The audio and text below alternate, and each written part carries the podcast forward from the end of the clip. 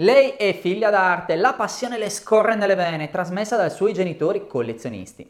Nel destino di Karen Levi, founder di Art of This Century e co-founder di AICA Strategy and Art Connection, c'erano gli artisti, la comunicazione e l'innovazione nel mondo dell'arte. Giovanissima, Karen ha lavorato presso Sotheby's London Private Client Group come responsabile per i clienti europei e asiatici, con alle spalle esperienza all'interno di importanti istituzioni d'arte, case d'asta come Philips e Asia Society.